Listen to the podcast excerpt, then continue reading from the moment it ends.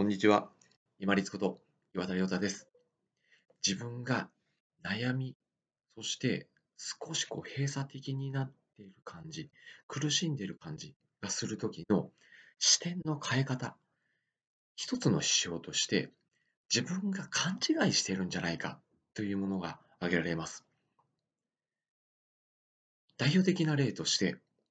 例えば、より多くのものを持っている方がいい安心っていうのも、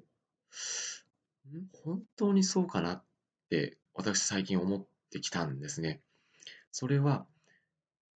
最近一時期ちょっと流行り出しました断捨離であるとかミニマリストであるとか、そういった生活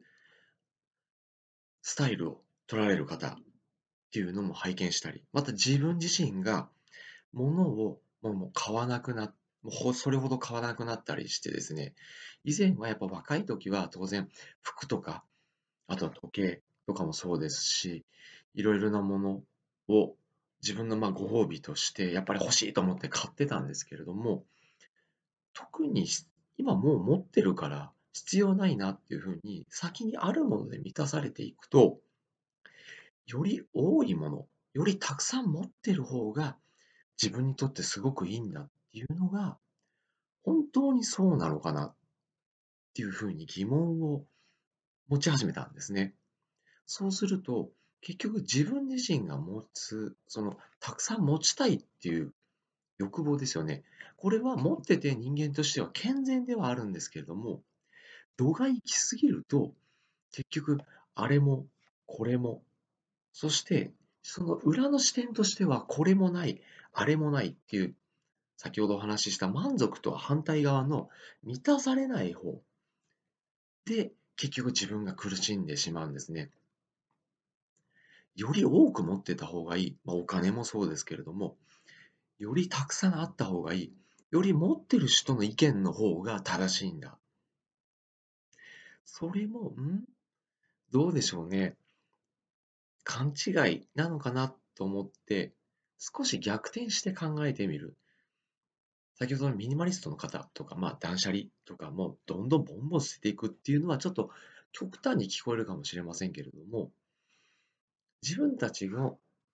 こうしたい、ああしたいっていうのが、キリがないのであれば、それを少し削っていって、より少なくても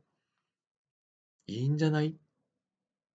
よりたくさんあるっていうのの方が勘違いじゃない？っていう考え方を持つと、もともと持っているその満ち足りない苦しさというか、渇望感というか、収束感、焦りとか、そういったものっていうのは少し和らぐ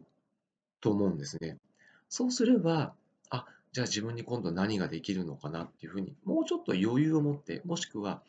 今ある資源の中でどううまく工夫しながら暮らしていけるかなとかですね。今自分が支出しているものに対してもうちょっとどう減らせるかな工夫してみたり。少しそういうふうに視点を変える。今まで自分は勘違いしてたんじゃないかなと思うと新たな視点が出てきて自分にさらに余裕が持てる。焦りがなくなる。恐れがなくなる。不安がなくなる。そうすると少し自分の中のストレスとか苦しみっていうのが減っていくんじゃないかなと思います。新たな視点を持つ指標、きっかけとしての、あら、自分ちょっと勘違いしてるんじゃないかな。これって誰に思い込まされてきたんだろうっていう視点を持つもの、これ、すごく大事なんじゃないかなと思います。もし自分が何かの内容に対して、まあ、ちょっと苦しんだりとか、悩み、葛藤したり、焦ったり、慌てたりしているのであれば、その基準、考え方が本当に正しそれで間違ってないのか、勘違いしてないかなっていうのを一回ぜひ自分に問い直してみてください。そうすると、あ、別にそうじゃなくてもいいんじゃないっていうふうに気楽さが生まれるので、もうちょっと余裕を持って自分のことを考え直してみることができると思います。